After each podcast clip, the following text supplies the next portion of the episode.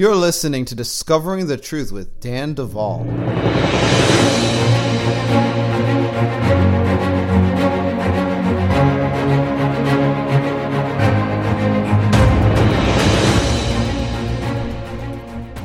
Folks, life is exciting. I am so grateful to God for so many blessings and so many things that He is opening up to us. Let me just give you a brief download of some of the things going on at Bride Ministries, and then we'll get right into the podcast. I want you to know that we at Bride Ministries are about to record the 6th course of our Bride Ministries Institute. We've already released course number 5, which is about how to use the deliverance prayers in the back of the book, Prayers That Shake Heaven and Earth. There's a lot of very unique language, things that the first-time reader is going to look at, scratch their head, and say, I wonder why they put that in the prayer. And all of these prayers in the back of that book are based on deep, deep, deep revelation, which is why they work. And if you are wanting to get into deliverance ministry or be more proficient at using those prayers in the back of that book, this is the class you've been waiting for. It is an advanced course in deliverance, and it is available at bridemovement.com under the Bride Ministries Institute tab to take at your own pace. And we're just really excited about the fact that we're able to have this platform to build this Bible school that's ultimately going to flesh out into a DID coaching school. That's going to be the platform through which that gets released. And we are just monthly depositing more and more content. So take a look at that. I want you all to know that we continue to run the Fireplace Church every Sunday evening at 7 p.m. Central Standard Time. Through the Fireplace Church, you are able to participate in groups that meet at different times throughout the week to plug into community, meet people, have a good time. On Sunday evenings, when I speak, we are taking time afterwards to just hang out and answer questions and have a chat. So if that's something that you've been wanting to have, you just want to, listen to what some folks have to say or ask a question yourself, jump on the Fireplace Church and hang out with us every Sunday at 7 p.m. Central Standard Time. And just go to bridemovement.com and go to the Fireplace Church page and click Join Now. I want you all to know that we continue to make survivor support available for the survivors that are in community with us. We do have opportunities that we keep closed and not in the public eye. We don't advertise all of the stuff that we make available simply because we have worked very hard to create and foster a safe community for the survivors that are in fellowship and healing journeys and partnership with us. But we are doing it. We are continuing to support survivors with money that we raise, and we pay coaches as a ministry. We fork out scholarships or grants, whatever you want to call it, and get people coaching hours when they can't afford it. And so when you support us, you are supporting that endeavor, and we continue to move forward with that. We have a waiting list, and we just move through it. With that said, we are very close. I have been believing God for 100 reviews on Amazon for the book Prayers That Shake Heaven and Earth. We have crossed 75. We are over 75% of the way there. So I want to encourage you. I know you guys are out there. You're listening to this podcast. You've gotten the book. You've used the prayers. You've been blessed. Be a part of an answered prayer. And leave a review at your favorite online book retailer. Enough said. Thank you for all of you that support us. If you want to become a financial supporter of Bride Ministries and so into all the things we're doing, go to bridemovement.com. You can also write us at P.O. Box 835-661, Richardson, Texas, 75083. We're going to get to this program right now.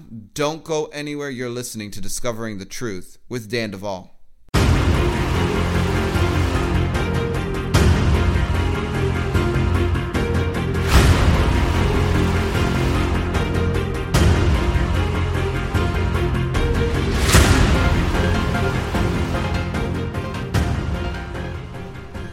Folks, I'm sitting down again with Casey, and we are about to do another story time. And the thing I really appreciate about these podcasts is that this is an opportunity for you as listeners to get an insider's vantage point on how ministry sessions actually do play out. And Casey is unique among other clients that I've worked with in that she has made detailed notes of our sessions together in order to keep a record both for herself and, well, you as well. And so I am just so excited to be able to do these when we schedule them. And she is back today to share some of the most exciting stuff she's shared thus far, to be completely honest. And so with that said, Casey, welcome back to Discovering the Truth with Dan Duvall. Thank you, Daniel. It is an honor, as always, to be back with you once again to do Story Time with Casey. Okay, so I'm not going to waste any time just talking around stuff. We're going to go right in. We picked up, after our last podcast, of course, in our work, continuing to go after stuff. Spirit husband issues, issues with other bondages that were creating hindrance in your life. And so you had some dreams that led to more work that we were going to do. And so why don't you launch us into this podcast with sharing those dreams that led to the subsequent work. Okay. All right. So now, as we know, with all of the other sessions, we always know that Daniel starts our sessions out with prayer. So now, after prayer, I told Daniel that I had two dreams before we started the coaching session. So the first dream I had was about some human spirits and another spirit husband. That's right, another spirit husband. Well, the Lord told me, I remember the Lord, when we first started our coaching sessions with Daniel, my husband, who faithfully prays for me all of the time, he came to me one day and he said that the Lord told him that it was going to be a process. And so we didn't understand. Well, we understand now that it really was a process through the whole coaching session, because, we think that we had eliminated all of the spirit husbands and then another one would pop up. Well, in this dream, here's another one. So this spirit husband didn't seem to be a spirit husband, but a human spirit, maybe a programmer, I thought to myself.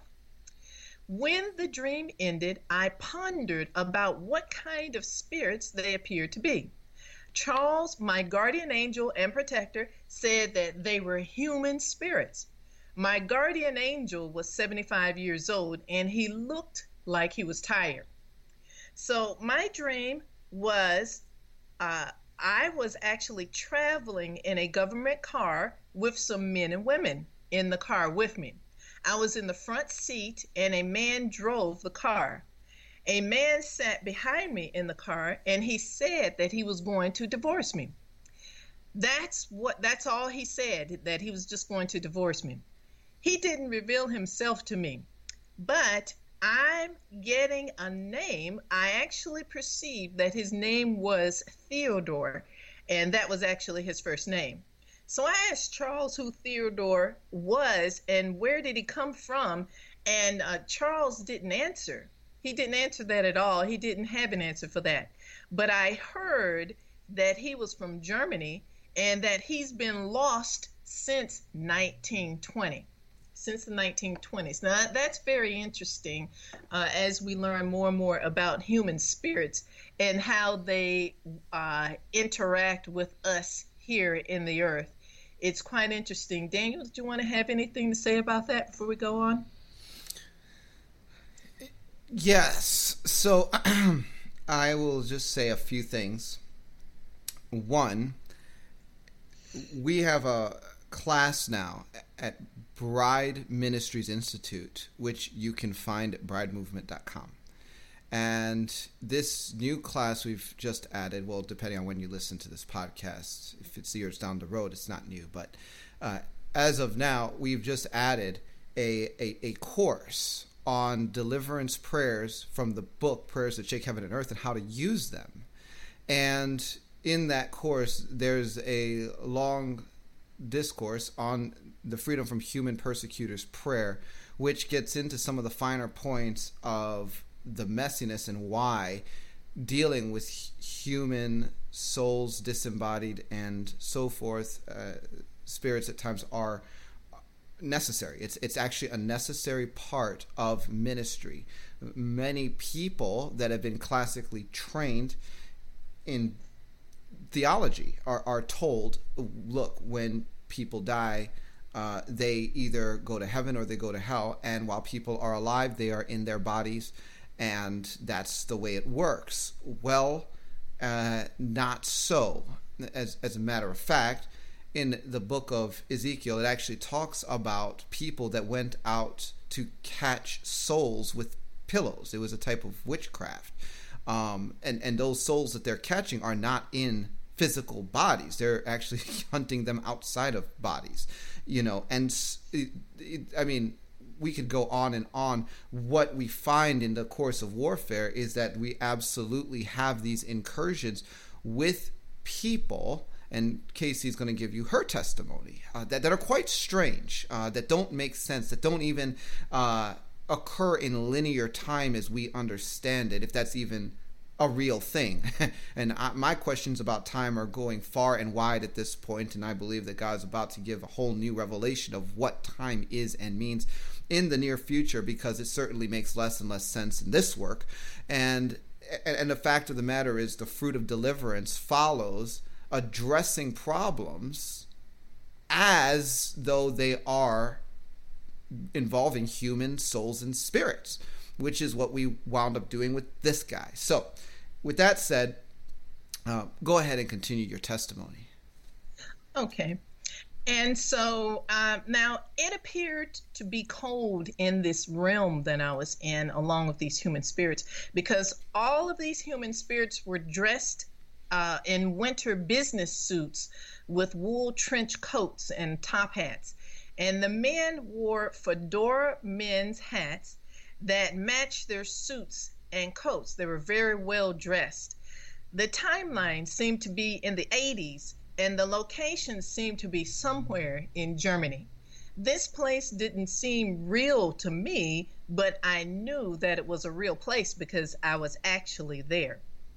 So we arrived at a building and approached a landing deck of what seemed to be a combination of a warehouse and a spacecraft atmosphere. This building was in the middle of a village or town, and it was surrounded by shops, a movie theater, a bank, and some other businesses. All of this was under a glass dome.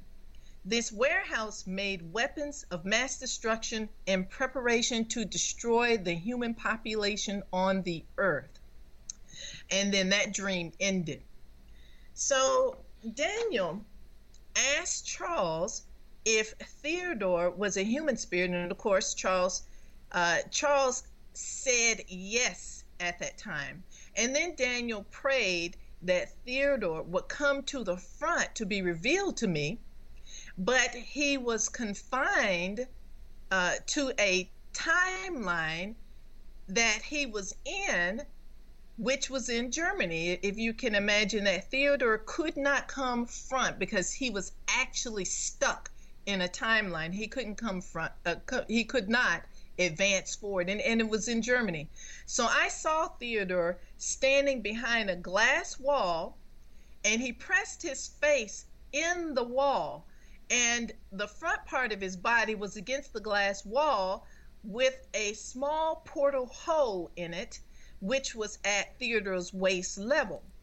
So this small portal hole was too small for Theodore to come through. So Daniel prayed that Jesus would appear to Theodore in that same timeline and to take him where he wanted him to go. The presence of the Lord made Theodore turn into an extreme madman, and he was removed from that timeline. I felt a breath of wind come out through my mouth, and I felt that this human spirit was removed from me. However, he was not totally gone. So I told Daniel that he was gone, but Daniel's perception caused him to know that no, it wasn't over yet. So Daniel paused, and he had that knowing look when I was looking at him. And then he asked Charles. He asked Charles if Theodore was still there, or was he gone? And Charles said that Theodore was still there. And Daniel asked Charles if he needed to pray, and Charles said yes. Now, I'd just like to pause here. Daniel commands angels, and Charles is very, very responsive to Daniel. So they work very, very well together. And Charles literally can guide Daniel through a session and let him know what he will need to do in order to help me to overcome in each and every one of these sessions. So Daniel led me to pray freedom from human persecutor prayer. And of course, that's found on the bridemovement.com website. And also, Daniel has a book so that you can actually have something with you, something tangible with you, wherever you are, wherever you go. You can actually have a book to refer to this prayer as well. So in the process of getting set free in Christ Jesus, it can at times be necessary to be separated from human spirits. They are different, but they're not demons or heavenly beings. However, their anchor and influences can go extremely deep if they have been established through technology or rituals. And that's very interesting, because when you go through the prayer of being freed from human persecutors, Daniel will mention the separation process in those prayers. It's very interesting. Also, I felt the separation actually to take place on the inside of me as well as the session, as we went through that prayer. So after completing praying the Freedom from Human Persecutors prayer, Theodore, the human spirit, left because he had no longer a legal right to maintain a position in me. This human spirit built an intelligent backup system that looked like a car engine, and it had a brain in it, like a human brain. This was connected to my heart. This brain and car engine was alive, and they could talk. Yes, they could talk. It said that it will tell me what to think and how to think. Now, can you imagine that? A brain in a car engine telling me that I'm going to think and feel how it tells me to feel and think? But this is intelligence. This is what it's all about, ladies and gentlemen, and it is here right now. It's called AI. Is that correct, Daniel? Yeah. So there's all kinds of devices that they build. There are loads and buckets of evil devices, machinations, machines. It's incredible what they have devised, and these things exist in the spirit realm. So you have to see in the spirit, and when you do, this is what you will encounter. And you know, one of the toughest things that a lot of people that have tried to get into deliverance ministry have run into is, okay, I'm trying to deliver a person, but what is this that I'm now being confronted with? How am I going to take it apart? Some of these things do need to be taken apart, and some of these bondages are extremely complex. One of the things that Casey just mentioned was that I, double-checked her response, and she said, I'm free. And I said, aha, let's see if that's really the case. I don't know if it was intuition, guys, or if it was just me speaking from being burned so many times, because I can't tell you how many times, like in my earlier experience, people come to me and say, "Oh, I'm free, Dandoval," and I'd be like, "Yes!" and I'd be so excited that we got some freedom. I would just believe them, and I'm like, I'm over it, because what happens is I would get an email 5 hours later, "It's still here, Dandoval," and I'm like, ah. So I got because it's like, okay, well, let's figure out what we're going to do next. So I just stopped being hopeful. It's like, no, we're going to work with facts and truth. So I'm moving into facts and truth mode, and I'm like, is it really gone? And thanks God for, the angels that are on assignment with us that help. And so Charles was like, nope. And we were able to do some more thorough work right on the spot and make sure it's gone. And I mean, this is just modus operandi. If I'm working with deliverance, I'll always ask Holy Spirit, Jesus, angels, whoever's present, like, if it's something big, is it really gone? And get a second opinion. But, in response to what Casey is bringing up about this brain machination, I mean, they use all kinds of stuff, and they attach it, and they use a lot of DNA in the bondages. I've realized that they talk often about a double helix of DNA when you look at biology, but what we're learning is that they are able to wrap people's spiritual DNA, which are strands beyond two strands. There is a third strand, but we've seen fourth and fifth and even sixth strands of DNA, but it's like they exist in the spirit. I don't have another way to explain it. And they're able to wrap them into things like counterfeit timelines, like other planets, like devices of various sorts that exist in components or areas of the spirit realm, or what the Bible would call heavenly places, like in Ephesians 6:12, we wrestle not against flesh and blood, but against principalities, against powers, against the rulers of darkness, and spiritual wickedness in the heavenly places. So you see these devices existing in these heavenly places. Sometimes they're they're connecting into the body, and they're built by intelligences like demons or fallen angels, and sometimes initiated human souls or soul fragments that are at work in the spirit to do these things.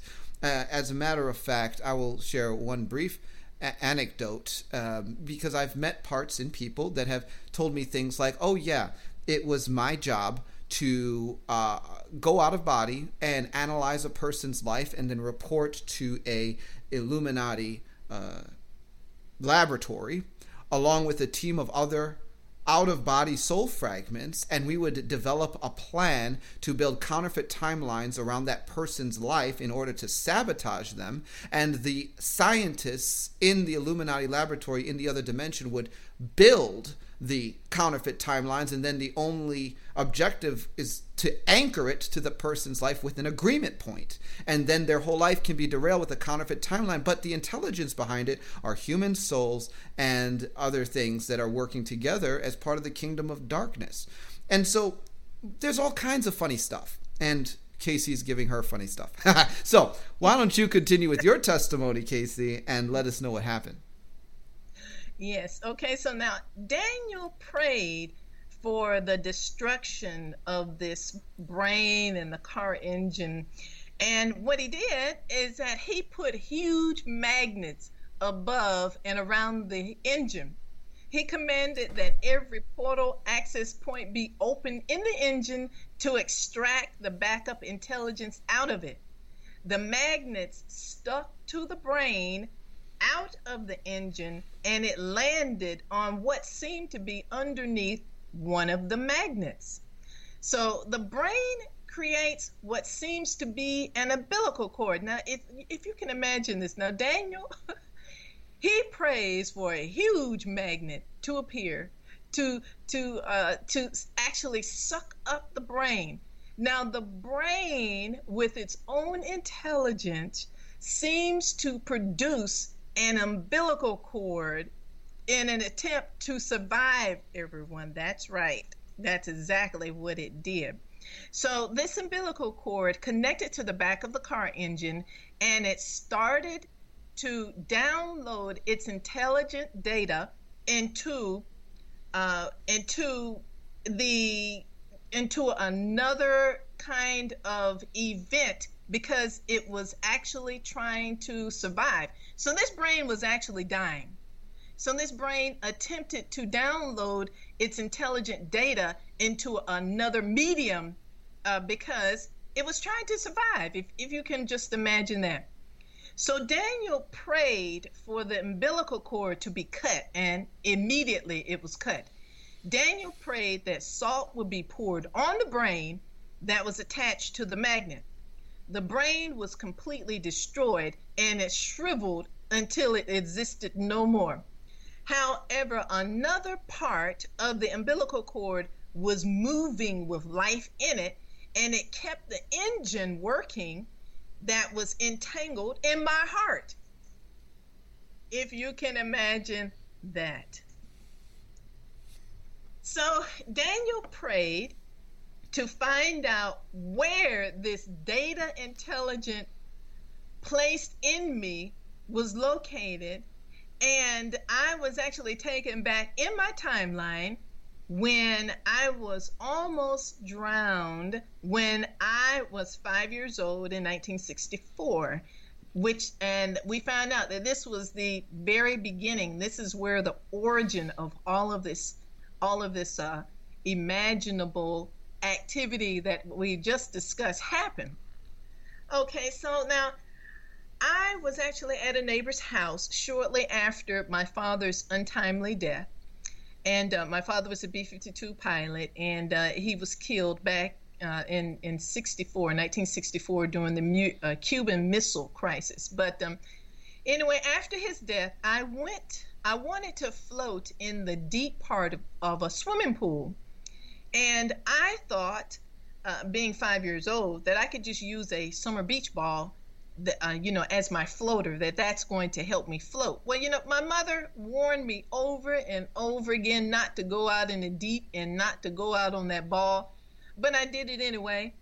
And when I launched out there, the ball immediately rolled away from under me, and there I was flailing in the water with no protection. So I sunk down to the bottom of the pool, and I came back up to the top. I sunk down again, and I came back up. But the third time, when I descended to the bottom of the pool, I did not come back up. And I remember that I was not scared, and that I felt very calm, and I knew that I was going to die. And I was saying to myself, actually, as I was descending down to the bottom of the pool, well, this is not so bad. I can go home and see my father. This is what I was saying as a little girl, 5-year-old girl. But a teenager who was there seeing the whole episode dove into the water to get me from the bottom of the pool and to bring me to the surface and out, surface of the water, that is, and then out of the pool. So I faintly remember being pulled through the water and out of the pool. Well, the human spirit used my rebellion against my mother's warning to implant this data intelligence into my heart, and for him to live in me as a being. So this is one thing I like to say. The kingdom of darkness will find your weak points, and they love to find just all they need is rebellion, or just being rebellious against your parents. All they need is just one small entry point in order to enter into you to work. I mean, they can build up kingdoms. They can build all kind of things in you to keep you in bondage. So I am saying, if you have well-meaning parents, please be obedient to your parents, especially for the young children. There are some teenagers that are listening to the podcast, and there's some young people out there listening to the podcast. I admonish you to please be obedient to your parents, well-meaning parents, that is. So, Daniel, do you want to say anything? I just want to say that, I mean, Casey is giving you her testimony. This actually happened, guys. And we were actually dealing with this issue that was creating a lot of background noise in her life, and it needed to be dealt with. The enemy loves to use traumas. The enemy loves to use points of active rebellion against God, whatever those happen to be. in order to establish grounds, but they are getting very fancy with the kind of things they put into those insertion points. You know, you can think about moments of deep trauma or moments of, you know, outright rebellion or so forth with whatever it happens to be in life as you know, insertion points, potential insertion points for something of the kingdom of darkness. And sometimes things get quite extensive, and because they're being built out in the spirit realm, it's like, how did this size of mess get established based on that? You know, sometimes it doesn't quite fully make sense to us. And I mean, I don't have all the answers on some of this stuff, but they do. And once upon a time, you had a simple situation where you have sin in your life, so a demon anchors itself to that, and then you repent of the sin and you kick out the demon. But now you have an open hole or a door access point in your life, and so they build a machine and anchor it to that door and 5 other trauma points in your life and attach it with cords and put a backup system in place and attach it to a power source that may or may not be in this timeline and on and on and on. And they keep on anchoring it deeper and deeper, and it by all these modalities and pairing it with artificial intelligence, they get people stuck where they've been through every deliverance prayer, they've been to this ministry, they've been doing that, and still they can't get free. And these are some of the reasons why. It's because they're going in with, you know, an access point, but then it's just building out this complex issue. So anyway, let's continue.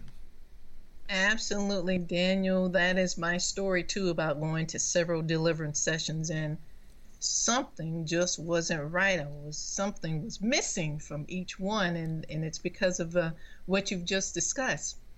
So, you know, I told Daniel that the engine's source of its life was that it had some of my soul parts in it.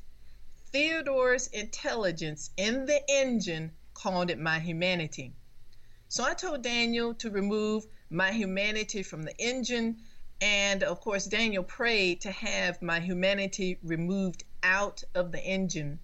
Then Daniel led me to pray to remove all of my parts from this engine intelligence. So I saw Charles, meanwhile, as we were praying, I saw Charles, my protector, dismantling the engine. And Charles actually had a look of disgust on his face. So he dismantled the whole engine. Around 60 minutes had passed in this section, and I felt that all of the parts of that brain intelligence were removed. And I could only see the imprints of it where it was located on my heart tissue. Now, I'm actually looking at my real heart spiritually, and I could see these things going on. I could see my heart, but I could also see the imprints of where this intelligent brain was attached to the tissues of my heart. So I directed my human spirit woman to apply a healing balm to the area of that tissue. Now, I like to just pause just a little bit here. This is... Daniel has gotten me to the point now where I could begin to minister to myself some of the healing and some of the deliverances. So at this point, I was able to direct my spirit woman to apply healing balm to the area of that tissue. Now, earlier in my story time with KC episodes, we talk about how Daniel actually activated my spirit woman, and he gave her some items to put in her purse, and one of the items was a healing balm. So this is one of the items that she used to apply to the tissue of my heart, and I saw the healing balm actually being placed on my heart and my heart being healed from that time endpoint. And yes, I now realize and accepted that my healing and restoration journey would be a process. The Lord told my husband it was going to be a process. We had no idea what the word process or the meaning, according to the Lord's definition, would be until that moment in time. So that ended that part of the session. So now I want to go into dream number 2. It I was in another realm at a factory that seemed to be a programming school. The season seemed to be summer. I was cleaning the floor of an empty room that was under construction, and a masquerader in the form of my husband was there. He was not happy with me. I was in a room of a building where he lived. He decided to take a shower. So this masquerader joined two other ladies in the bathroom to take a shower. One of the ladies was his girlfriend.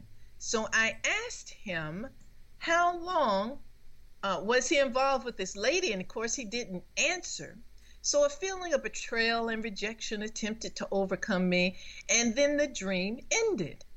So the last thing we did in this coaching session was that Daniel led me through the freedom from principalities and fallen angels prayers. Now, you know, I have to say right here that these principalities, a masquerader, a principality can take any type of form that they want to take, and they can masquerade into images of people that you know, and you think that they're your friend, your husband, your relatives, etc., in your dreams, or they can actually manifest physically in this room that we are in, but they're actually called masqueraders.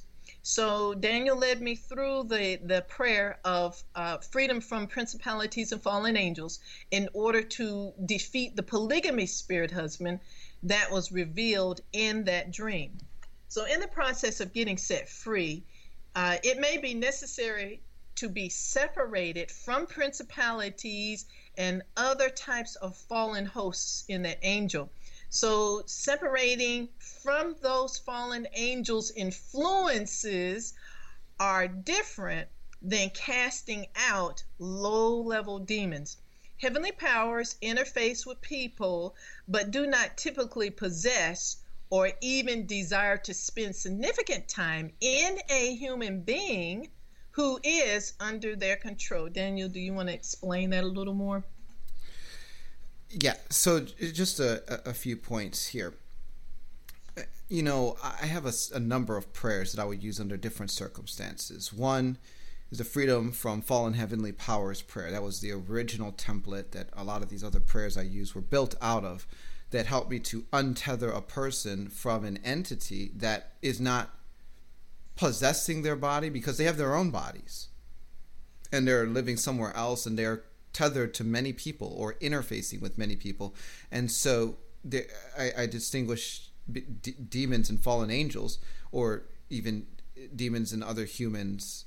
They're all different types of spirits. And then I have another prayer, which is the freedom from fallen angels and heavenly power, bloodlines and genetics, because I learned that sometimes these angels have deep genetic rights in an individual. And so if I discern that we need to actually deal deeply with the genetic conversation, because there's been embedding of angelic data into the person's genetic code, and that is serving as a backdoor, we want to use this prayer. Now, in order to understand this, I'm just going to say a few things briefly. We need to understand iniquity. That's the key that unlocks a lot of revelation in this whole thing. It's iniquity. And when we're talking about iniquity, we have to learn that the Bible has a conversation on this that is different from the conversation that the Bible is having on sin or even transgression. There's actually three words used in the original Hebrew as you go through the Old Testament. One word is used for sin. It's called chata'ath. Another word is used for transgression, and still another word is used for iniquity. And actually, iniquity comes from a collection of Hebrew words, which ultimately mean perversion. And in the book of Isaiah, it talks about the finished work of Jesus Christ, what he came to do. And it says that he was wounded for our transgressions, but he was bruised for our iniquities.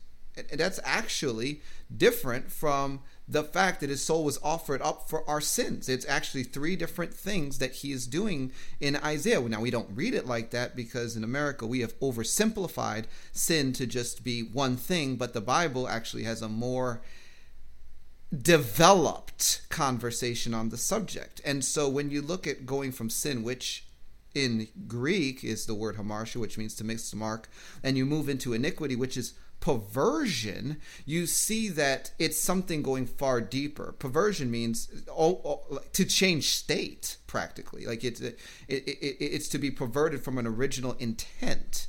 And so Lucifer, when he rebelled from God, had iniquity found in him. This was a perversion. It was a move away from the original intention that God had for him that was birthed in his own substance. And so for that reason, God had him thrown out as a profane thing. Well, iniquity gets birthed in us. And there's often a pattern where sin moves into transgression, which means rebellion, which then moves into iniquity, which is perversion. And let's say I was to deal with an incest family, right? So you have a survivor coming from a line of ancestors that are all engaging in incest. So first, there's the desire conceived in a past generation, and then there's an acting upon that.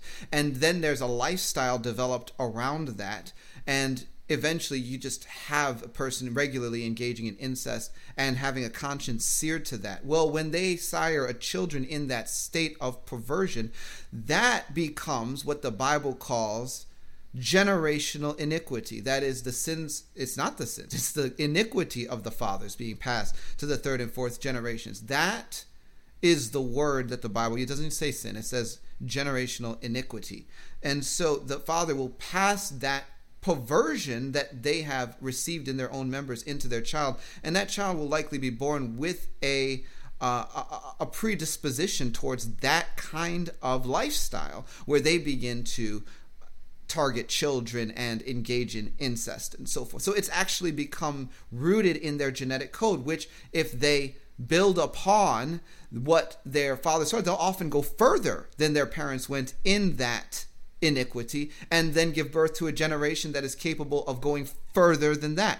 So what you have is the capacity to build iniquity within generations, and this is often the power source that evil people are after, which is why they are targeting families that have lots of incest in them. And this comes back to the idea of 13 Illuminati bloodlines. Those bloodlines contain so much iniquity, and they're trying to converge them. So there's a convergence agenda. But moving away from that conversation, I'm saying that when I'm going to deal with someone that maybe is operating from a bloodline of, and I'm just picking incest here, I may opt to address incest within the context of the fallen angels, bloodlines, and genetics prayer, because I am trying to root the incest out from their DNA, their bone marrow, their cellular programming, which is the language that this prayer uses, and gets into enhancements established by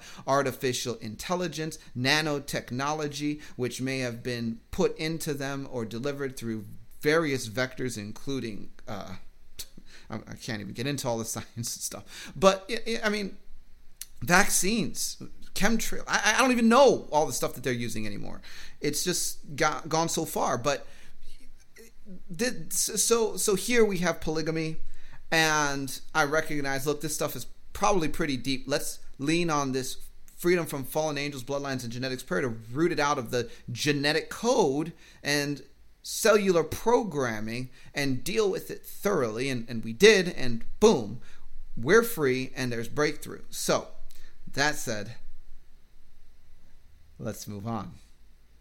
Absolutely. And when Daniel mentioned to defeat polygamy, the polygamy spirit husband, it's like, okay, well, who in my bloodline? Your brain starts to turn. Okay, now who in the world? The polygamy, and then you got the brain in the car engine and all this stuff. Your brain is going. It's running 100 miles an hour trying to process all of this. But through the prayers and through Daniel's expertise, like it says, we're actually getting to the root of problems that happened years before I came onto the scene, you know, years before the Lord sent me into this earth. And it's a wonderful thing to experience. So this entire coaching session was complete with the two dreams and dealing with the two dreams and praying against those iniquities and things that Daniel just mentioned. And it was a wonderful thing. So that prayer session ended at that time. And we, at that point in time, 7 days passed, and we were ready for the next prayer session. Now, this next prayer session, you know, neither one of us knew the depth of warfare that we were about to enter, but you know, I was impressed with this next prayer session to charge Charles, my guardian angel's realm and my realm with the names of God. And I had no idea why I was doing it. I thought to myself, well, you know, Daniel taught me how to charge my realm and Charles's realm with the name of God. You know, why don't I just put that into practice? But I said to myself, you know, something else is going on, and I need to go ahead and charge both of our realms with the name of God. So the names of God that I was led to charge our realms were Elohim, Adonai, El Roeh, El Shaddai, Jehovah Sabaoth, Jehovah Tsidkenu, Jehovah Elion, Jehovah Shammah, Jehovah Jireh, Jehovah Nissi, Jehovah Elohim, Jehovah Rapha, Jehovah Mekadeshkim, El Roi, and El Elyon. So Charles, my guardian angel, told me that he could charge his own realm from that point on. So I introduced Charles, my guardian angel, you know, back in episode 1, if you want to know more about him, for those who are actually listening to this episode for the first time. So Daniel asked about the status of Charles, and I confirmed to Daniel that Charles was still 75 years old with his sword strapped to his right side. Daniel greeted Charles, and he replied to Daniel saying, "It's about time you showed up." You know, Charles really loves Daniel. And there were times where Charles would actually stand at attention, and sometimes he would just stand in anticipation of working with Daniel, and this could be for days. So he was so happy to see Daniel that day. He said, "It's about time you showed up." So Daniel and I both laughed at that. So Charles was 75 years old from the last session that I mentioned, and 7 days passed by, and he's still 75 years old. And I mentioned in my prior episodes that when Charles is 75 years old, then we can expect that we're actually going to do some type of warfare during the session. So I told Daniel about an oppressor who afflicted me before the coaching session. So Daniel asked Charles if he knew about the oppressor that afflicted me, and he had no answer. Now you might say, "What? Charles, a guardian angel, and he doesn't know who's afflicting me?" Well, that answer is yes. Charles did not know who was afflicting me. Now that does not mean that he's not aware that something is afflicting me. He just didn't know who was afflicting me. So Daniel proceeded to explain to me that angels don't know everything, even though they're angels. Daniel told me that there are occasions when he would begin to talk about a matter when the angels would be able to see what Daniel was talking about. So as Daniel started to talk, then that would activate the seeing portion in the angels, and the angels would begin to pick up where Daniel is actually talking to see what Daniel's talking about. So the angels would actually have a knowledge, and they would also have and input on what needs to be done to solve the problem. So at times, the same scenario mentioned above can be similar for a seer. So, you know, a seer like us, you know, I'm a seer. The same thing could be mentioned for us as above. We may not know about a particular situation, but if Daniel starts to mention a problem, then we'll start tuning in on where he is. You know, and basically we call it locating. We'll actually locate him in that realm where he is, and we'll be able to see what's going on in that place at that certain time, and we will also have solutions to those problems. Daniel, do you want to say anything? I mean, you said it. Angels don't know everything. They're not omniscient. They're not omnipresent like God is. They're not. They are created beings, and they know what they need to know to do their jobs, and they have a sentience that's unique to them. Some angels have different personalities.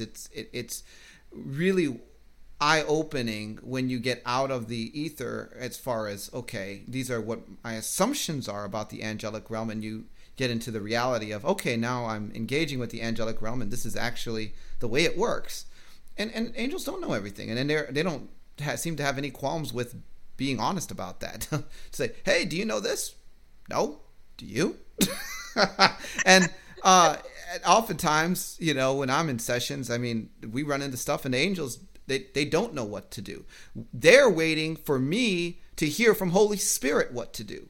And then they take their orders as I'm giving the wisdom of God, because this is how God trains us to be sons. He's not training the angels to be sons. He's raising up us up to be sons and daughters. And so he wants us to be able to go to him as Abba and hear from Daddy about what to do. And so, you know, we work with angels, and sometimes they know stuff, so it helps, and it is like a shortcut. It's just like, oh yeah, this is this. And, you know, you just go with it. Other times, it's like anything else. If people come to me, Daniel, this and this and such and such. Do you know? Nope. Do you?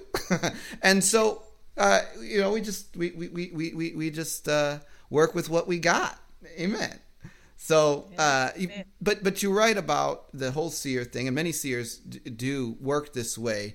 When a person begins to speak into something, like the work the Lord is doing, or some kind of bondage they may be trying to discern over a person's life, other seers will be able to zero in on that, and they'll begin getting downloads on that subject. And so it's very interesting the way that works, but it is what it is. Go ahead. Okay, so now I told Daniel that I was still oppressed by a spiritual being, and my husband and how my husband and I could hear a noise from this spirit being while we tried to sleep.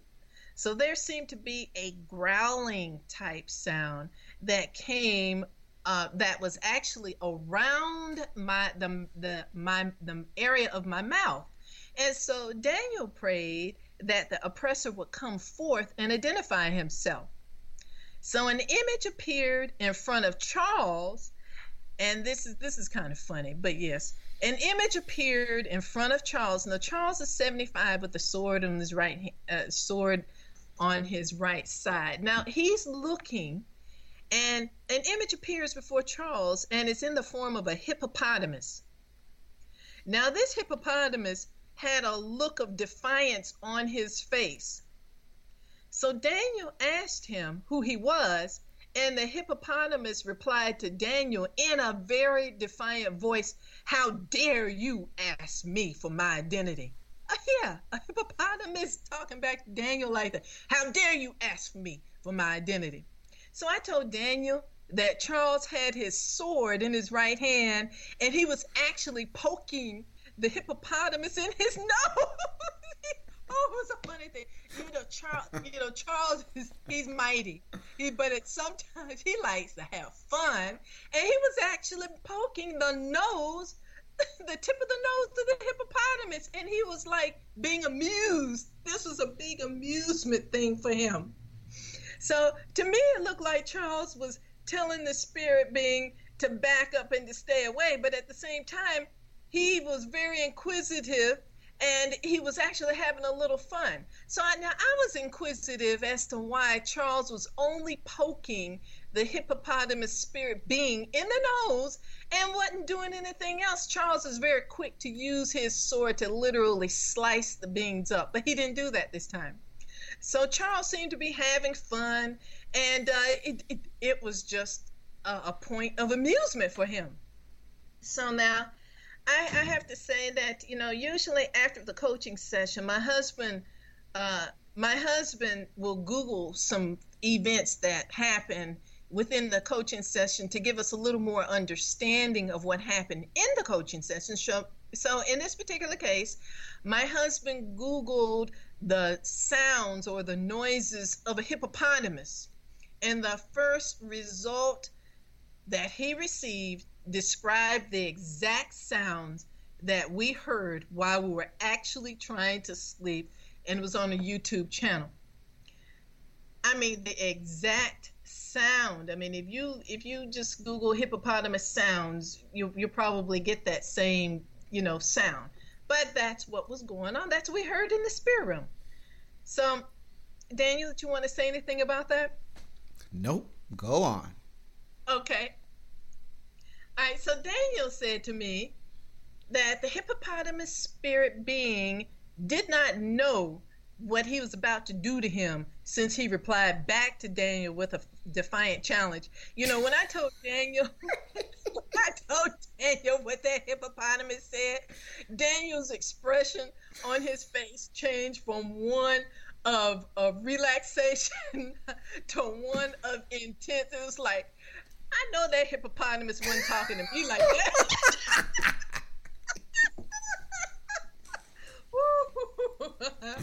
So with the authority of God, Daniel began to speak into existence a steel cage to imprison the spirit being.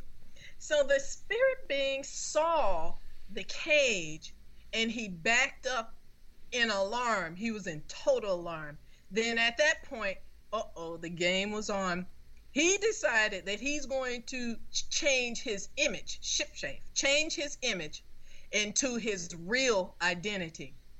So this hippopotamus creature was not a hippopotamus at all. He was a fallen angel who seemed to be about 75 feet tall. He looked like he was all muscle with his body. I mean, he was in the image of a man, and it was all muscle, literally, like hard muscle. He had razor blade-like wings. His wings looked like razor blades. Instead of having the feathers there, he had razor blades like to replace the feathers. So it was like the feathers of his wings were razor blade, and these razor blade feather-looking wings overlapped each other. So he stood tall with his arms crossed, and he said nothing, but he was looking at Daniel. So Daniel told him to reveal his identity, and I heard the name Adronicus, and that's what he said, like in this low, deep, utteral voice, like Adronicus. And so Daniel asked me if the fallen angel said, if he said that his name was Adromalus. So the fallen angel replied to Daniel's question that Adromalus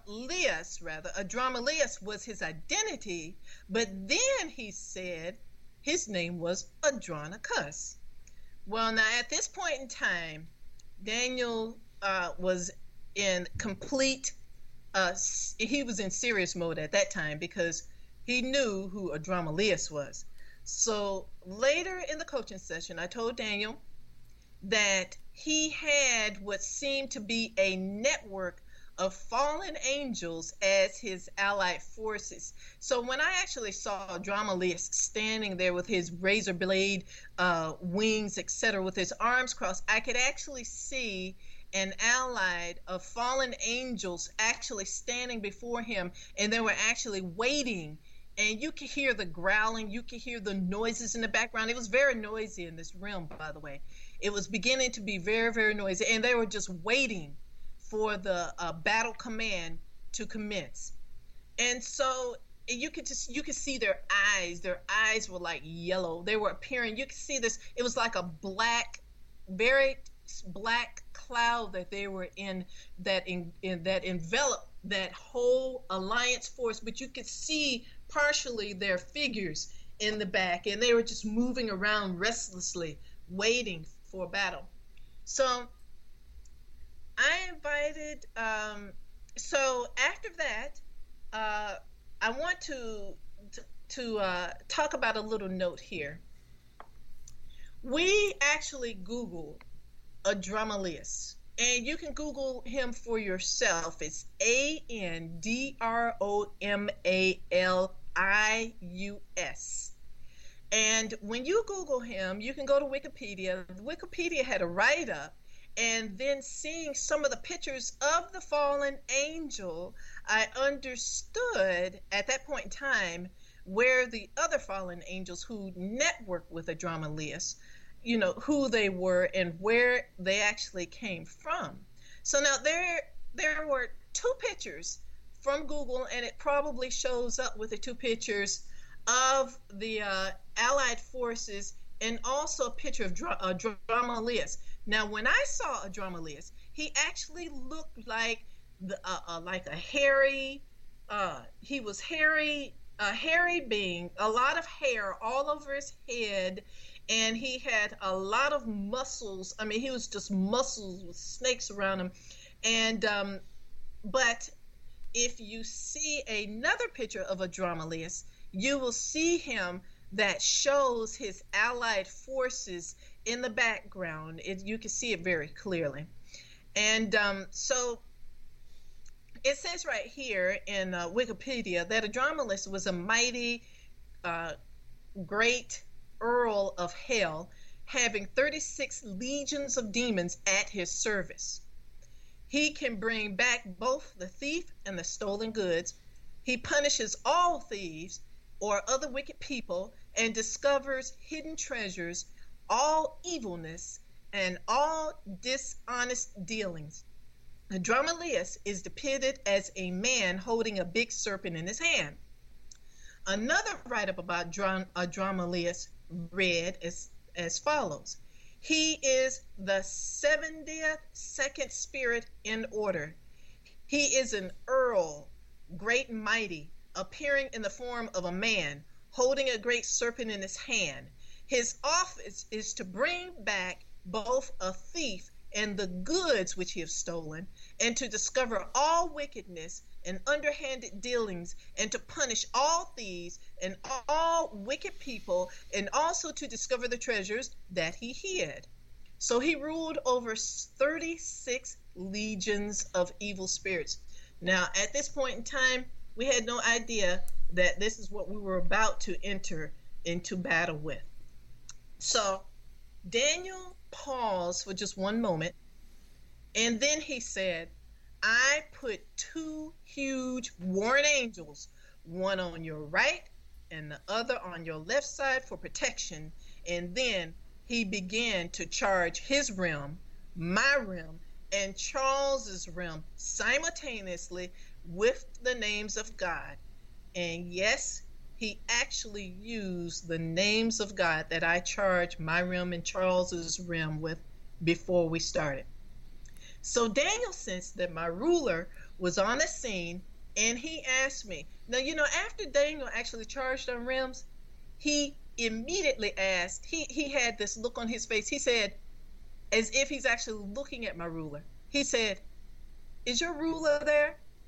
And so I located my ruler, and I saw my ruler. Yes, she was there. Now, you know, Andromalius is 75 feet tall. By this time, my ruler grew a little bit from the time that she was activated, but she still was not as tall as 75 feet. My ruler was actually floating in the air, and she was actually staring in the face of Andromalius. So I saw my ruler in front of Andromalius, and she was at his head level. And then the moment that I said to Daniel, I said, yes, my ruler started cutting Andromalius with her sword. Now, you know, this was very interesting because I'm seeing this. I'm interacting with Daniel, and at the same time, I'm seeing this action going on with my ruler and a drama list.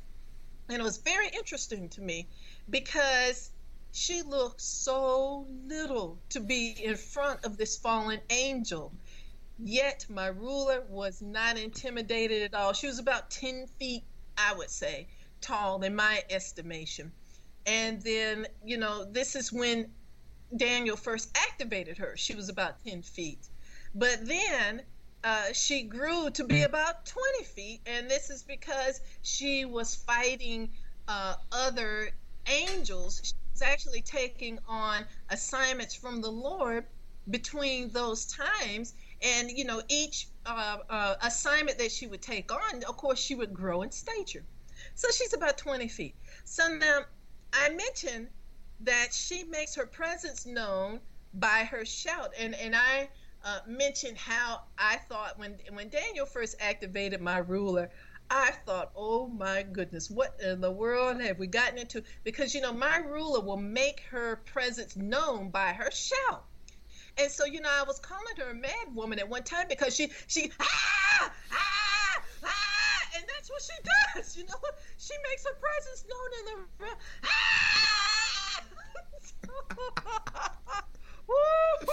in the room. So, you know, later on through all of the through the sessions with Daniel, the Lord finally gave me the Bible verse, Isaiah 42:13. And after I read that, I no longer called her the mad woman. But the Isaiah 42:13 from the Amplified, it says, "The Lord will go forth like a warrior. He will stir up his zeal like a man of war. He will shout out. Yes, he will raise a war cry. He will prevail mightily against his enemies." And I'm like, okay, all right, I'm sorry, ruler. You're no longer a mad woman. You are a warrior indeed. You're just like the Lord, stirring up your zeal. You are a woman of war. Your shout, yes, you rise. She actually will raise a war cry, and she is saying, "I will prevail against you." I mean, she's saying this to them. So now my ruler goes forth like a warrior. And she drives her chariot like Jehu.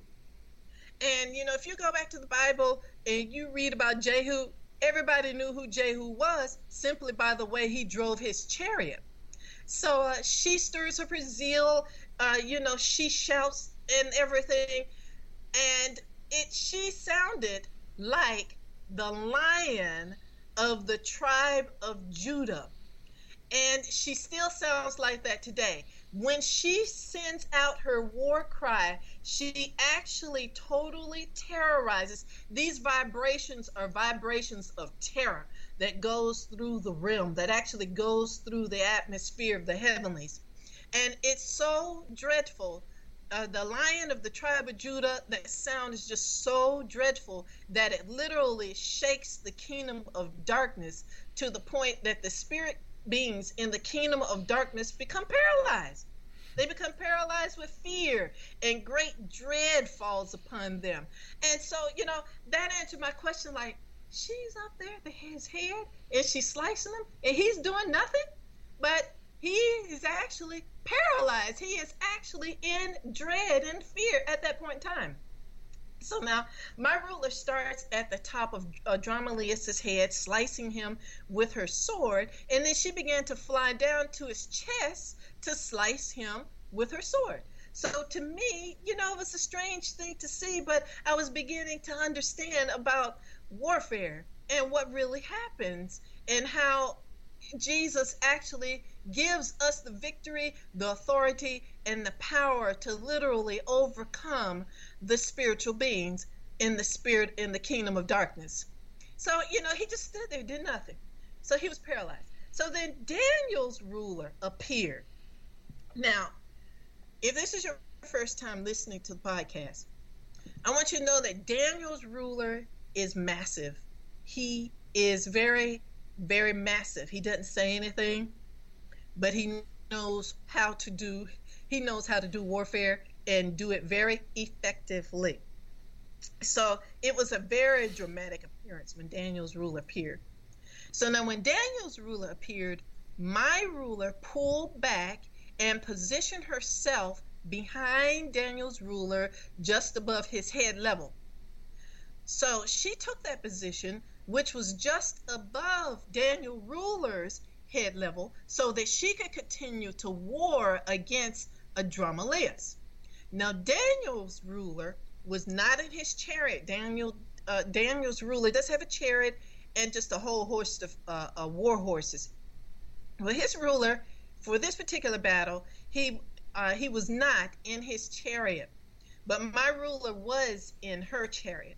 Okay, so now my ruler, who was standing in her chariot just behind Daniel ruler's head, took her bow. She had a bow, and she loaded it with flaming fire arrows, and she aimed them at Adrammelech.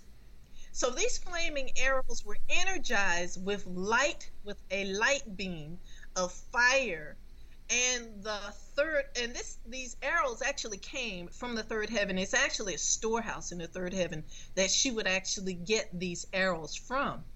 So these arrows were high tech. They were like, I mean, the arrows were like high tech, but so was her bow. Her bow was like a high tech bow, and it would shoot 10 arrows at a time. Now her bow laid flat, which was horizontally on its side, to what seemed to be on a heavy-duty trigger handle. So now if you could picture this, my ruler has a right hand with a trigger handle on it, and then there's a big bow that lays flat on top of the trigger handle. She loads up the arrows, these fiery, flaming arrows. So she has access to this weapons room. And this is another thing I wanted to mention. This weapon room had an endless supply of weapons and other arrows in it. All she had to do is just lift up her hands, and these arrows would appear to her, and she would load up her bow and shoot.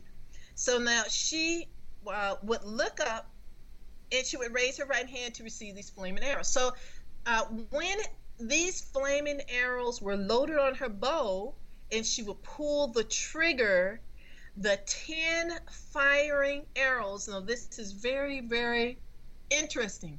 These 10 arrows took on a personality of their own, and they would multiply themselves into a horde of flaming, fiery arrows to the point that it looked like a rain of firing arrows that moved toward the target, which was Adrammelech. I mean, it looked like a rain of arrows on fire.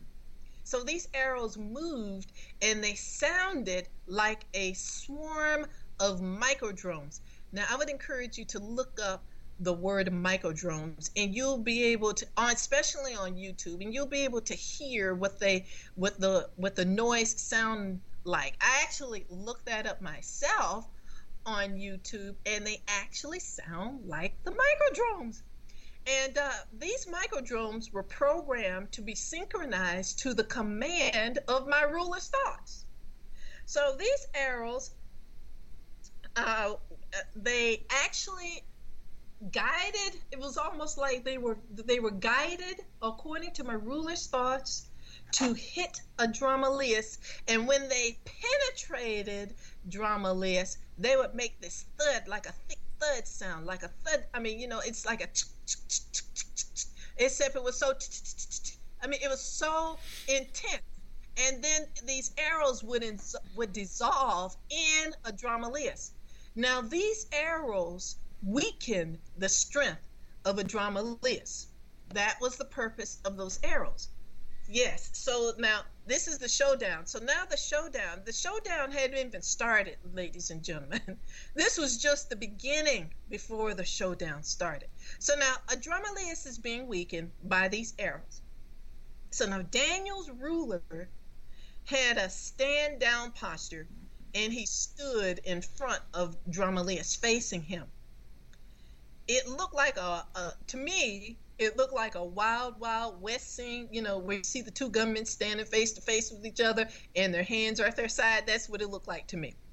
So now Daniel's ruler looked to be about 35 feet tall, and the Dromaeus was about 75 feet tall. So, it in a way kind of reminded me of the scene of Goliath and David and, you know, in the Bible.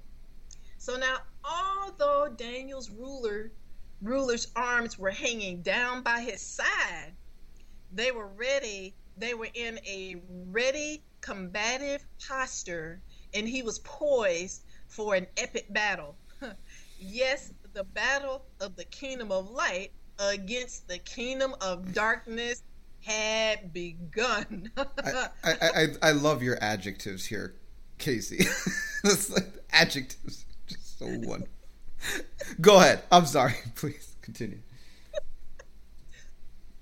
So suddenly, out of nowhere, legions, legions of God's angels made a dramatic entrance into the spiritual realm where Daniel's ruler, my ruler, and the Dromaeus and his fallen angel alliance were to fight for us and with us. Now, this was noisy. It was noisy.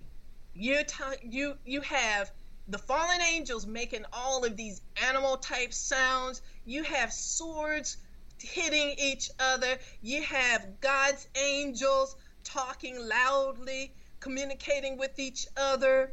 You have the noise of wings of angels flying back and forth. It was noisy. So now God's angels fought the hordes of the fallen angels, and some fought hand-to-hand combat style, while others fought with weapons of swords and battle axes and daggers. And meanwhile, Daniel's praying. He is actually loosing just a whole... Daniel was raining down the word of God and many of the weapons of warfare, literally. It was like Daniel hardly even... I couldn't hear him take a breath, you know. He would pray so long, and he would take the small breath, but it was really a big breath, because then he would continue to pray. So now I saw, while Daniel was praying, I saw one of God's angels partially slice off a wing of a fallen angel. It was like, I couldn't believe it. And so I didn't want to interrupt Daniel while he was raining down the Lord's wrath on the Dromaeus and his network back then, but it's like I couldn't help it. I said the angel cut off his wing. He cut off his wing. It was a sight to behold. The angel of the Lord, the warring angel of the Lord, sliced off a part of the fallen angel's wing, and you could hear like a shriek, like an animal shriek, like, ah! Like, oh gracious, I can't, I'm not doing any justice here, trying to imitate these noises and stuff that I heard. But it was something to behold. So I kept saying to Daniel in an excited manner, and see, I was trying not to get excited because Daniel was just completely calm. As a matter of fact, he was zoned out into his own space there. He was very intense, just zoned out. So, and I kept saying, that fallen angel, he has a partial wing. That God's angel slashed off his wing. He slashed off his wing. I kept saying it. So then, Daniel wasn't moved. His concentration was intense. And he was just praying a deluge of God's word against Dromaeus, and he did not respond to my excitement at all. So Daniel just kept praying the word of God. Daniel was bombarding the heavens with the word and with the weapons in the word of God. And the word of God was like a hammer against a Dromaeus.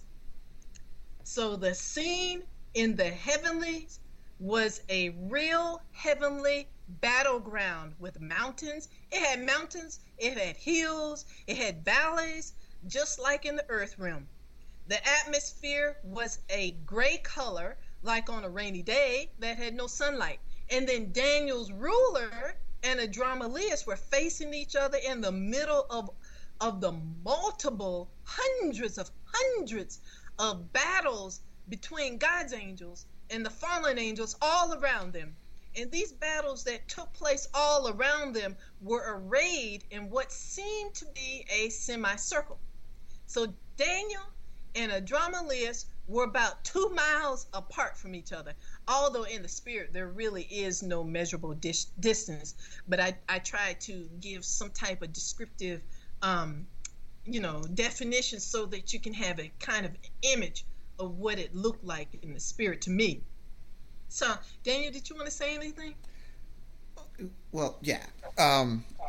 So first of all, I do need to say a few things here because, one, I'm concerned about people that are going to listen to this and say, oh, this must be a do it at home. Let me just say this, okay? This particular story is not a do-it-yourself educational video. This happened. God has me take on stuff in the spirit because of my rank and authority and office, and because my assignment is to set captives free in bondage that is extensive. I have heaven's approval to do things that not all believers do. And if you go out headhunting, looking for a fallen angel to pick a fight with, and you are not under submission to your mandate and heavenly assignment, you could get into a pickle. And two, if you are one of those people that thinks that you do this kind of warfare and there is no fruit of healing, no fruit of deliverance, and no fruit that can be practically grounded out in the natural realm, I'm telling you, you're probably not doing this type of work. You're probably in your head, and you might be in deception. Because, and I say all of these things because I am not in the business of turning out flaky people that just are totally missing the mark because they're excited. However, here in this story, there was the fruit of deliverance and healing when we get to the end. Now, having said that, I will also add a verse because some people are going to be very offended at this point that KC would even suggest such a thing as possible. You need look no further than Ephesians 6:12. It says, for we wrestle not against flesh and blood. And most people say, God does all of my fighting for me. What do I need to learn how to fight for? Well, let me ask you a question. If you have a kid, are you going to feed your kid until they are 80 years old? Or are you going to teach them how to get a job, make money, and buy their own food and cook it themselves? If you are a good parent, you will teach your children to do what you do. There are many passages about God being a mighty warrior, about him having a war cry, about him breaking the powers of darkness, all throughout Psalms, Isaiah, different passages. Well, guess what he's training his sons and daughters to do? To be like him. Now, another point of clarification. Some people think, oh, okay, well, if I have a certain rank in the natural, then I must be able to do this. I just haven't figured it out yet. So I'll just pray a certain way and expect. Let me explain something to you. KC is articulating what she saw our spirits doing because they're active in the spirit realm. Now, most Christians are not yet active in the spirit realm in this way. KC certainly wasn't until her spirit was activated into this capacity. Most believers that I meet are completely shut down. The majority, that's over 60% of people, they have no connection with their spirit man at all. So if they begin to engage the spirit realm, what they are doing is engaging out of their soul.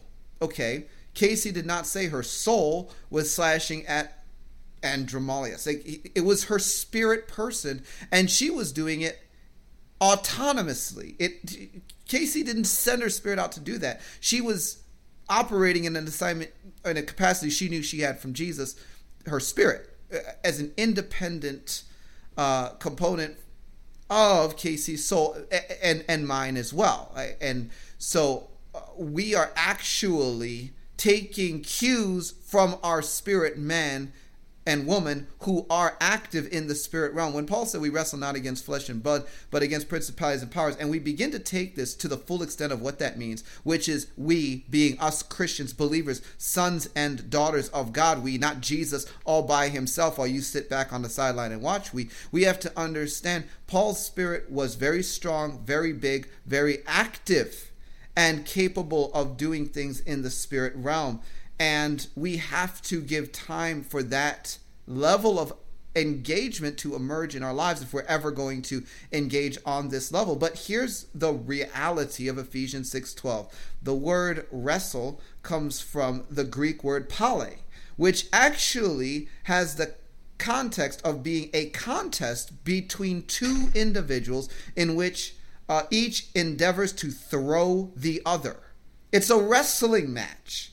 And that's what that verse is actually talking about. It's like a wrestling match with principalities, a wrestling match with powers. And he's saying we.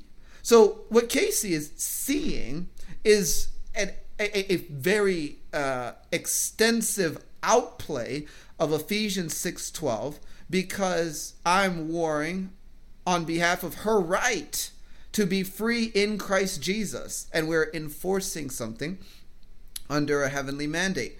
And so that's how all of this grounds out. And I needed to say all of that, Casey, because, you know, as we get into some of this stuff, and then I am then dealing with certain things, and I look back and I'm just like, this is where people get messed up. And I need to say it, because otherwise we're setting, I'm setting people up for a little bit of a pickle. Now, I will say one more thing. There was a time of silence before I began to go in the way Casey describes, where, and she's going to explain the exchange of what she calls blows or energy. But the way I remember it, there was this engagement that began to occur in the spirit realm before I began to pray into it. And it was like, okay, now that this has transpired, I am going to engage with the Word of God and pray into the battle until it's complete. And so there was an assessment of what my spirit was doing, what her spirit was doing. She was able to tell me some of that before the, you know, she says the angel got his wing chopped off and all that transpired, where it was like I was able to assess what was going on in the spirit and then make a judgment call. It's like, okay, well, what does obedience mean? How do I engage? And it's like, oh, massive warfare and clobbering and just going for it. And so I went in. Anyway, having said that, here's the rest of the story. Okay, so now Daniel's ruler and Adramalius began to exchange blows at each other by using a mixture of their energy with the solar winds. Yes, I said it. They were actually using a mixture of their energy with the solar winds. Now, let's think about this slowly, just a little bit. So Daniel and Adramalius were both using their energy, and they mixed their energy with the energy of the spiritual solar winds to create what seemed to be a big, translucent, spiritual, atomic fireball. I mean, that's what it looked like to me. So these fireballs were larger than Daniel, and when they hit Adramalius, they would expand to surround him. So Daniel's ruler and Adramalius continue to throw these massive, massive fireballs, these balls mixed with energy and with the solar winds at each other. And at this point, now you have to remember, my ruler's still in the background shooting those fiery arrows. So they're also being a sword into Adramalius as well. So now at that point, Daniel began to pray the word of God fiercely against Adrammelech. As he prayed, huge fireballs of light energy mixed with solar wind would leave Daniel ruler's realm, and it would travel faster than the speed of light towards Adrammelech. Meanwhile, Adrammelech would return his ball of energy mixed with solar wind to hit Daniel's ruler. So they were exchanging blows. They were actually going back and forth, exchanging blows with each other. And then the battle was fierce. The battle actually began to become more fierce than when it started. And then all of a sudden, it turned around on him. So when Daniel's ruler threw his huge energy ball of bright light mixed with a fire of God and with many vibrant colors, it would hit Adrammelech, and Adrammelech started to bend backwards. Now, I have to explain this the best that I saw it. Now, Adrammelech, when he would begin to bend backwards, his back and legs would bend backwards, but his feet were still planted in place. So not all of him would bend backwards, just the outer, and I call it the outer expression of himself that would bend backwards, but his core would stand straight up or upright. However, with each blow from Daniel's ruler, he would be weakened. So his core posture would actually weaken even more so. So now I saw Adrammelech to begin to bend forward as the blows against him from Daniel's ruler increased. So, first he's bending backwards, but then as his core begins to weaken, now he's bending forward as Daniel's ruler began to increase his blows. So meanwhile, Daniel was taking hits too now. So when Daniel's ruler took a blow from Adrammelech, Daniel's core stood tall, but his self-expression would fall backwards literally just a little. I mean, it was like a little. It's as if a vibration. You could see the vibration come off of Daniel, and then it would go back. So the best way that I can describe this as is if we have a core body, and the core body, that's our spirit being. So it's made up of light. That's a consolidated, the light is consolidated, it's tightly fit together to form a spiritual mass. So there is the expression of your core. So your core is like a tightly fit together mass of light. And then there's a very thin layer around the core, and it looks like a skin. That's what it looked like to me. It looks like a skin that surrounds the core spirit being. So when Daniel's ruler was being hit by the fireball from Adrammelech, his core mass was not moved. It stood tall and firmly planted in its place, but the thin, layered, weighted, skin-looking type energy would absorb the shock of the fireball from Adrammelech, and it would be pulled ever so slightly away from Daniel's ruler's core. That's what it looked like. And I hope that gives you a better picture of what I saw. Now, on the other hand, Adrammelech's expression could not totally absorb the shock from the fireballs that were thrown from Daniel's ruler, and he was being weakened. So Adrammelech was being weakened by my ruler's flaming arrow, fiery arrows, and by Daniel's massive, massive fireballs that Daniel's ruler would throw at him. So the fireballs from Daniel's ruler were pure light. I mean, the light was so pure that it's something that you can't look at straight on, straight at, you can't look directly at the light, inapproachable light.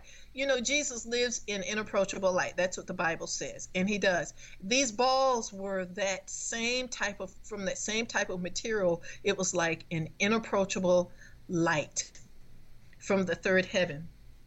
So a rule of the spiritual world is a greater spirit. So one of the rules, you know, in the spiritual world, and especially with spiritual warfare, is that when a greater light source appears in the kingdom of darkness, it will overpower the lesser inferior light, which is from the kingdom of darkness.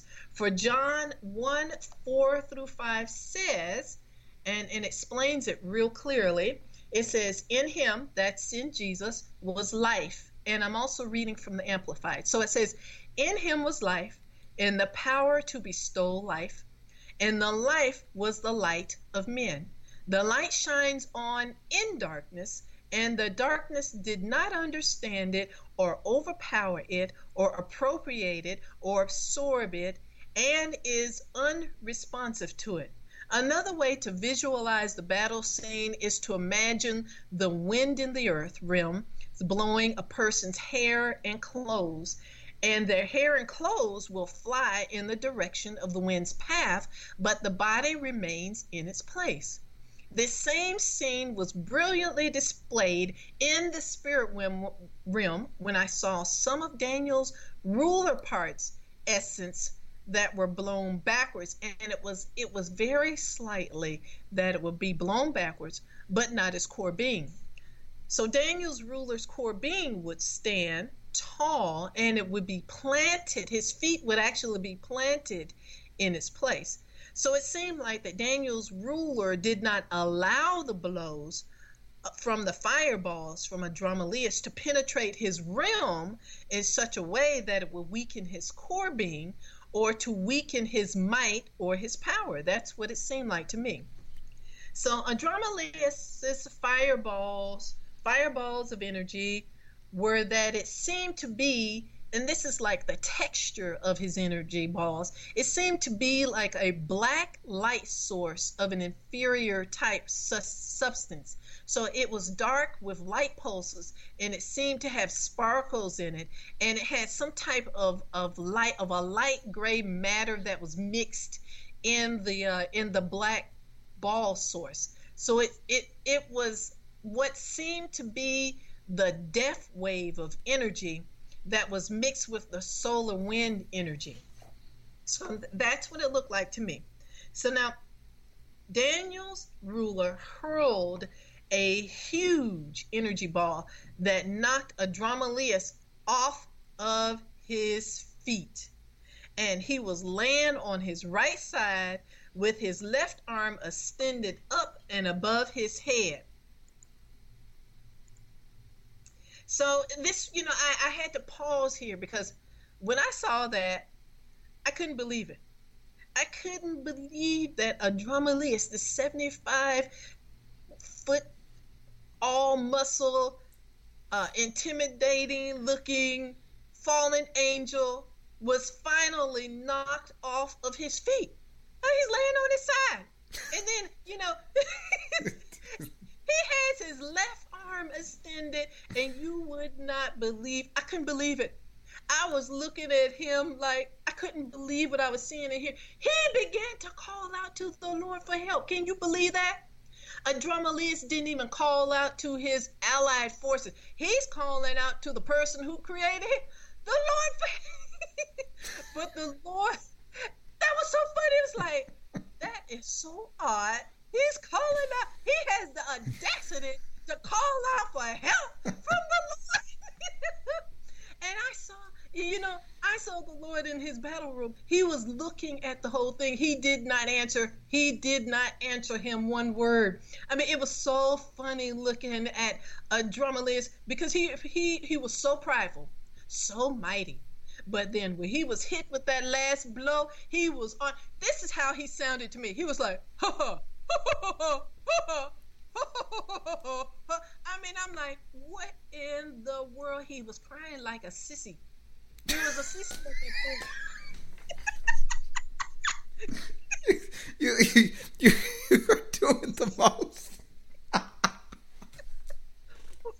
It was funny. But, you know, perhaps he knew that his allied forces couldn't help him. And that's what I said. So, you know, at that moment, I heard Daniel pray. Literally, at that moment, I heard Daniel pray. Now, Daniel was praying the word of God at that time, just raining down God's anger. So at that moment, I heard Daniel pray 2 Samuel 22:42. And it says, they cry out, but there's none to help them. They cry out to the Lord, but he didn't answer them. And I'm like, oh my goodness. Now, I have to say, at this point, I was not talking to Daniel. I was actually into the scene myself, looking at what's going on. So I didn't tell Daniel that Adramalias had fallen on one side, crying out to Allah, you know, crying out to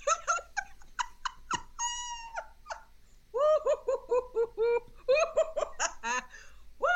Daniel, do you want to have any? Do you have anything to say about that?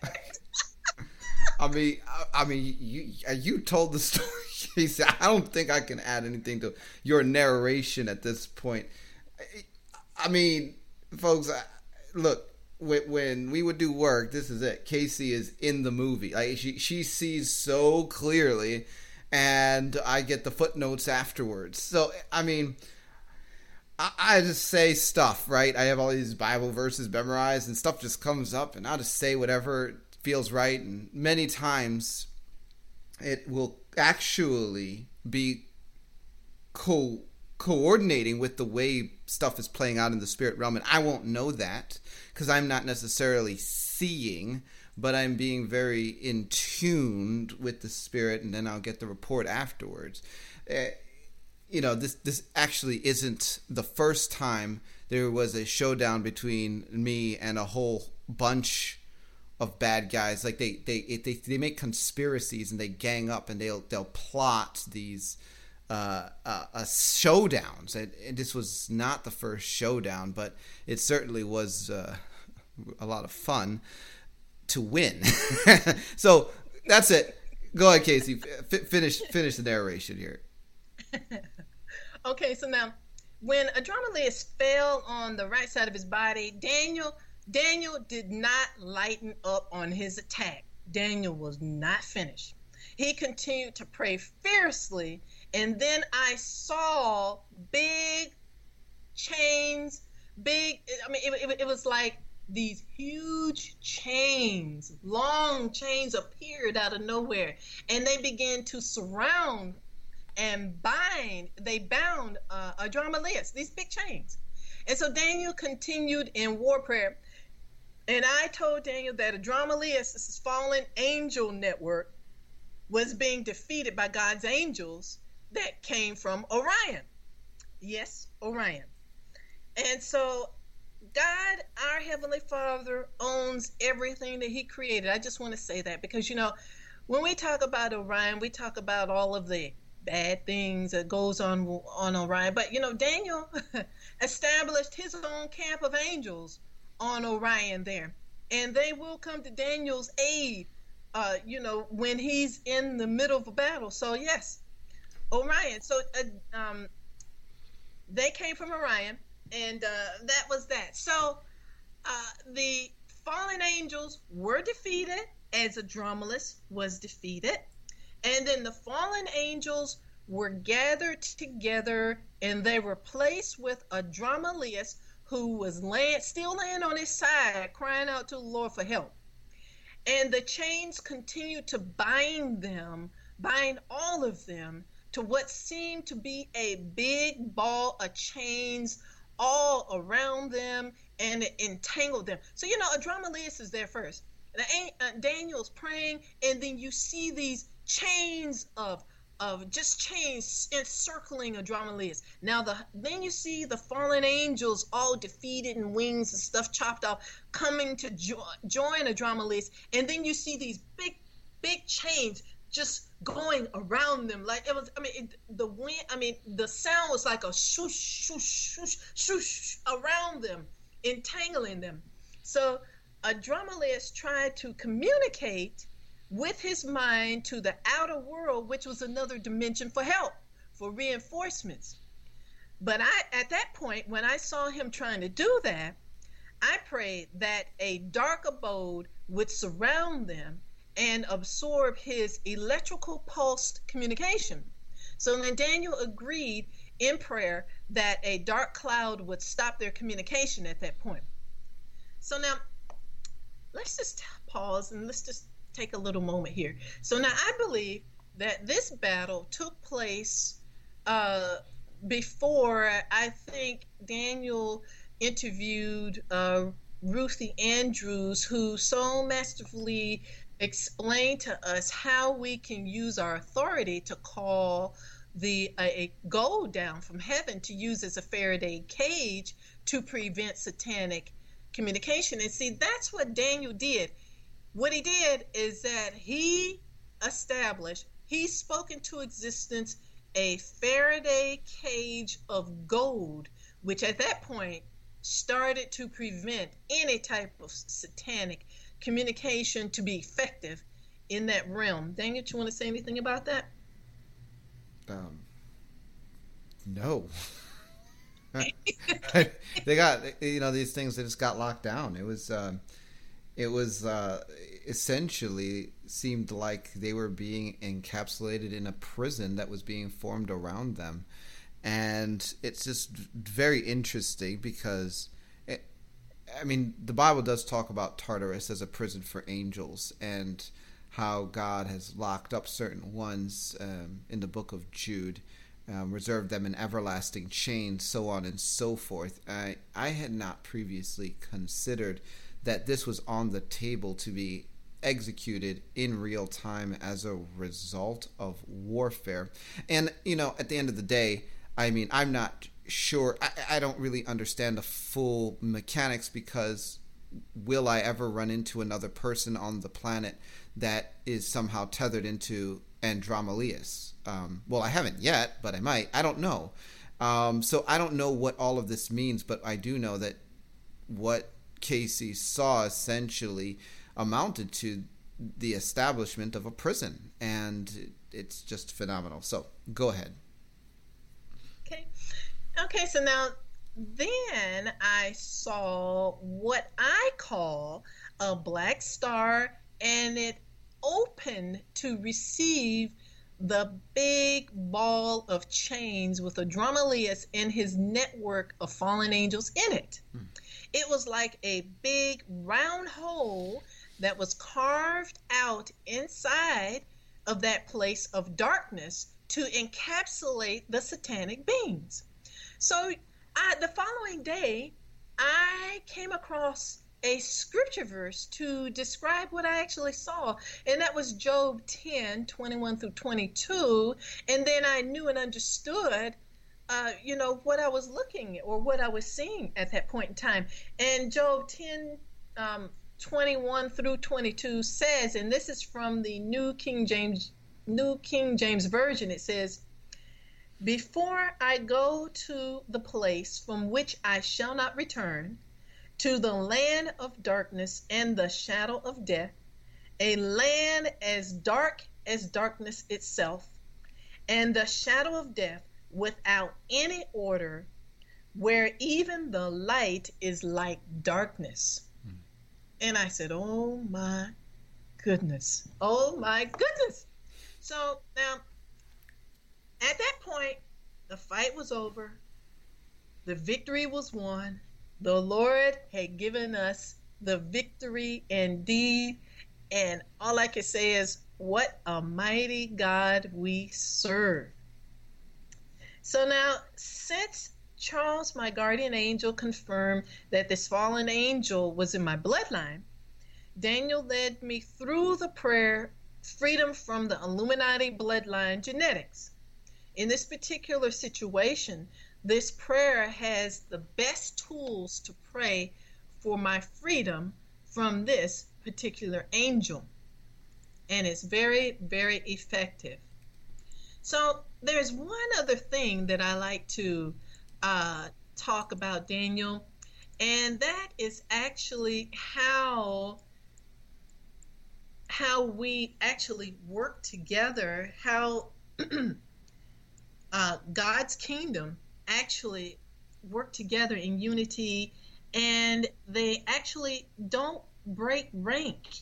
And I can refer to Joel chapter 2, 7 through 8, where it says we're like mighty warriors, and you know, we follow the Lord's orders and we do mighty exploits. I'm just paraphrasing him.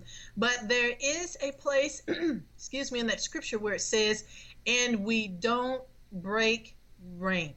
To me, our rulers demonstrated that so beautifully, along with God's heavenly hosts, his warring angels. No one break rank. We all knew where our positions were. We all knew what we needed to do. I'm talking about our rulers and the holy angels. And we did what we carried out the orders of the Lord, and we had victory that day. So I just wanted to bring that up, because in the flesh, in our flesh, we should emulate what's going on or what God's word says. When we are working together, especially in warfare in the flesh, we should not break rank either. We should know our positions, and we should work with each other in that regard. And God will surely give us the victory and freedom every time. So I just wanted to say that. So Daniel, I can't say any more about this episode or this session. This is the end of this particular session. And I just want to thank you once again for having me on your podcast to share story time with KC. Well, you're welcome. And folks, by the way, KC really prepares for these programs. If you're wondering how she knows exactly where to stop, it's because her note says, "Stop now."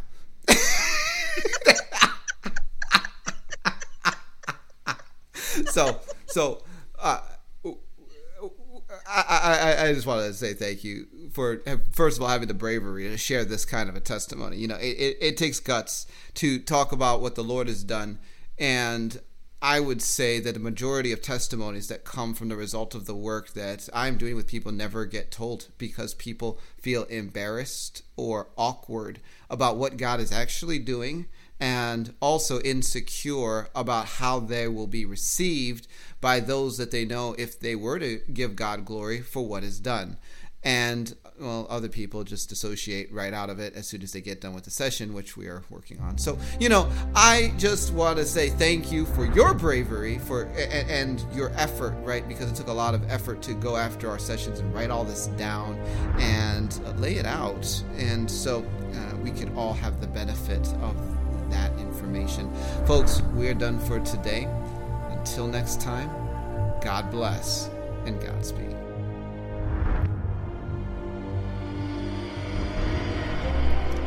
You've been listening to Discovering the Truth with Dan Duvall. If you would like to connect with us at Bride Ministries or to support what we are doing financially, visit us at www.bridemovement.com.